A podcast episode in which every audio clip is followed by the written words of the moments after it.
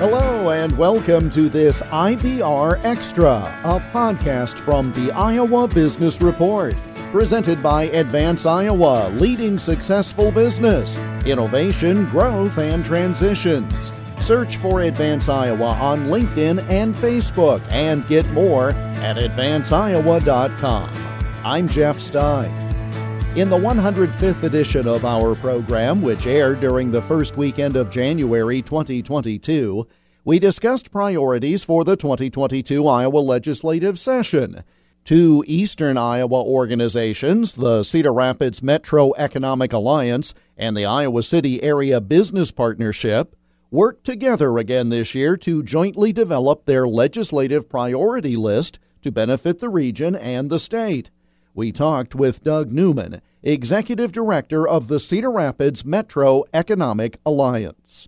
For those who just may not be aware, give us a sense of what the Cedar Rapids Metro Economic Alliance is and why you got together with the Iowa City Area Business Partnership on this particular project.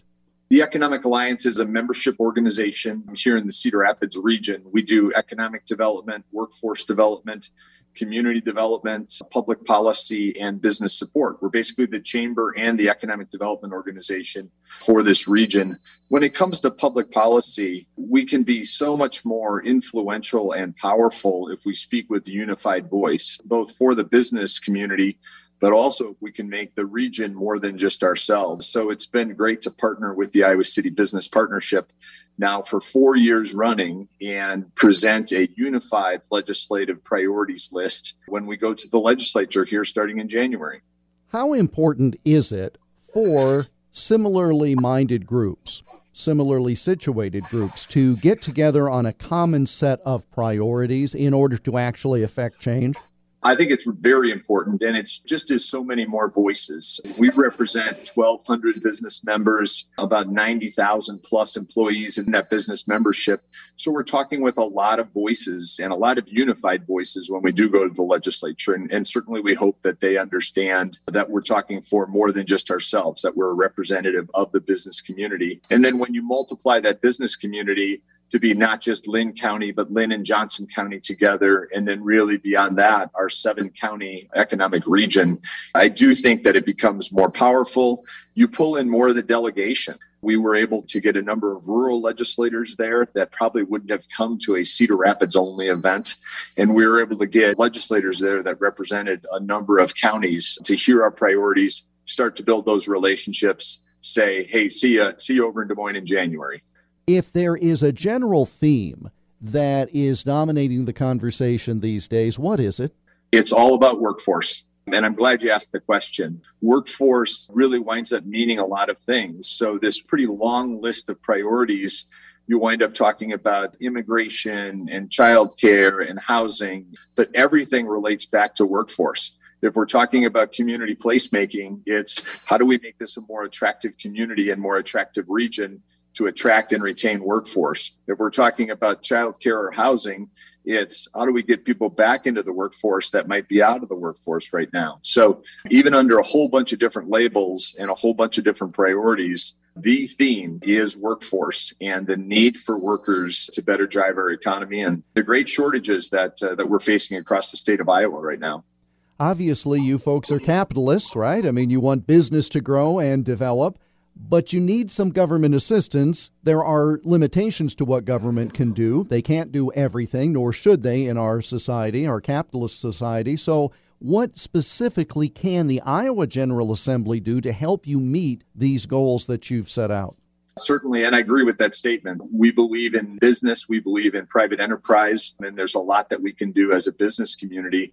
But the assist from government comes in a number of ways. And by the way, these tend to be very bipartisan issues. I know we live in a divisive, challenging political climate these days at the federal level and at the state level. But when you're talking about economic growth and community betterment, business success, there is a lot of room for both sides of the aisle to come together on these priorities. And we enjoy working in that space. Uh, I'm not sure that I'd want to work in some of the divisive, chaotic parts of politics these days, but I really do enjoy working on these issues sort of centered to community betterment and business. You've got these broad category specific items within each, but if you were to prioritize the things that are of utmost importance, the things that you're really going to lead with, identify some of those and, and tell me what you hope the legislature can do in those areas. We have the long list for those that uh, really love public policy and want to get into the details at our website, cedarrapids.org. You can read more than 50 specific uh, legislative priorities, but they really do categorize in some big overall buckets. We would start with childcare. There was some progress last year, and I think there was a lot more agreement that didn't quite get to the finish line. So when you look at the task force that the governor put together and some of the recommendations that came out related to childcare, ways to pay childcare workers better to get more people into that system. There's a lot of demand there, and that would get workers back. I think that's at the top of the list. We do want to try to protect economic development tools that we have to help grow business, particularly related to workforce. Sometimes things like tax increment financing or research and activities tax credits can get a little bit controversial we are willing to show return on investment to the taxpayer dollars for those tax incentive programs. And those always remain on top of our list, not to expand them, but just to protect the tools that we have to try to drive those things. A couple quick things that I think business organizations maybe haven't traditionally been in. There is a shortage of housing in Iowa and in our communities right now, and it is inhibiting economic growth. That hasn't always necessarily been a business association issue, but it is now. Workforce housing tax credit programs and other ways to incent housing both in urban and in rural communities is a big part of our agenda. Another thing I think is very bipartisan in nature is talent development the governor's Future Ready Iowa program now for a couple of years running has created some good programs, put some funding in place where people can do some training, upskilling people, and hopefully getting more people into the workforce.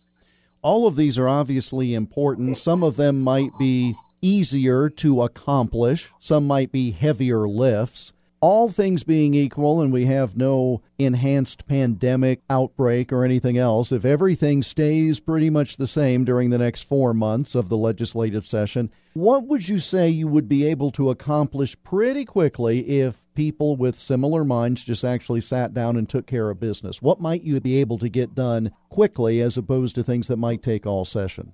When you look at the work that's been done with some of these task forces, with private citizens, businesses coming together that now have recommendations in front of the legislature and in front of the governor, I think those things have the best chance at getting traction. So, childcare solutions, uh, more accessible, affordable, quality childcare was probably at the top of my wish list. I also do think that it's at the top of the likely to get done list. They made a lot of progress last year. A couple things almost got to the finish line. And I think if the legislature and the governor are open minded to the recommendations of the task force, that those are things that can definitely get done.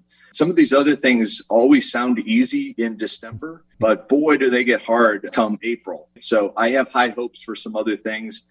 I believe that infrastructure investment and housing and placemaking, quality of life amenity, construction and projects in communities. I believe that those things are important and they should be bipartisan. But I've also been doing this for long enough to realize that uh, it won't be as easy in a couple of months as it might sound right now we are competitive, right? Within the state. Obviously, the area that you represent, you'd like to see business development there. Might be nice if it happened in the other half of the state, but you have to take care of your area. But obviously, Iowans work together to try to maintain what we have and attract business from outside the state. What are some of the great challenges that you hear when some of these folks from out of town, out of state say, We'd like to come to Iowa, but other than the weather, which you can't change, but what are some of the things that they say are impediments to them closing a deal in our state? That's a great question and a really important question. I'll talk about three quick things.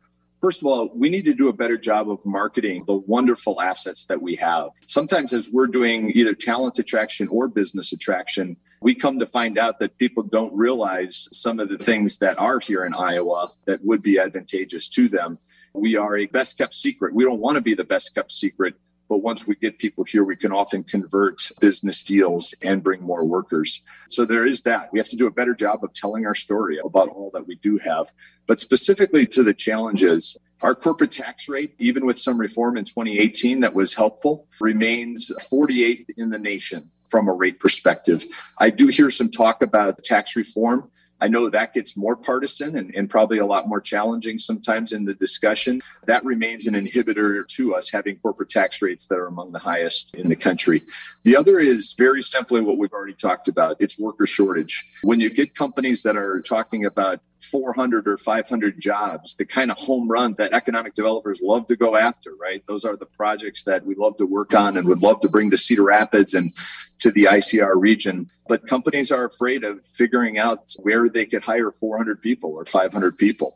We are working on answers to that. There are companies that are finding some success in the hiring of workers, but that's always going to be a challenge when we're in that negotiation and when we're in that talk with a business. So, worker shortage, corporate tax rates, and then just doing a better job of telling the story about the remarkable place that this is please come. Please bring your business here. And please, especially from a talent perspective, come and see the remarkable things that we have here in Iowa.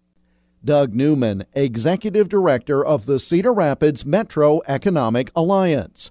You can learn more about the legislative priorities of the Cedar Rapids and Iowa City groups by going to their respective websites, cedarrapids.org or iowacityarea.com we spoke via Zoom on Wednesday, December 15th of 2021.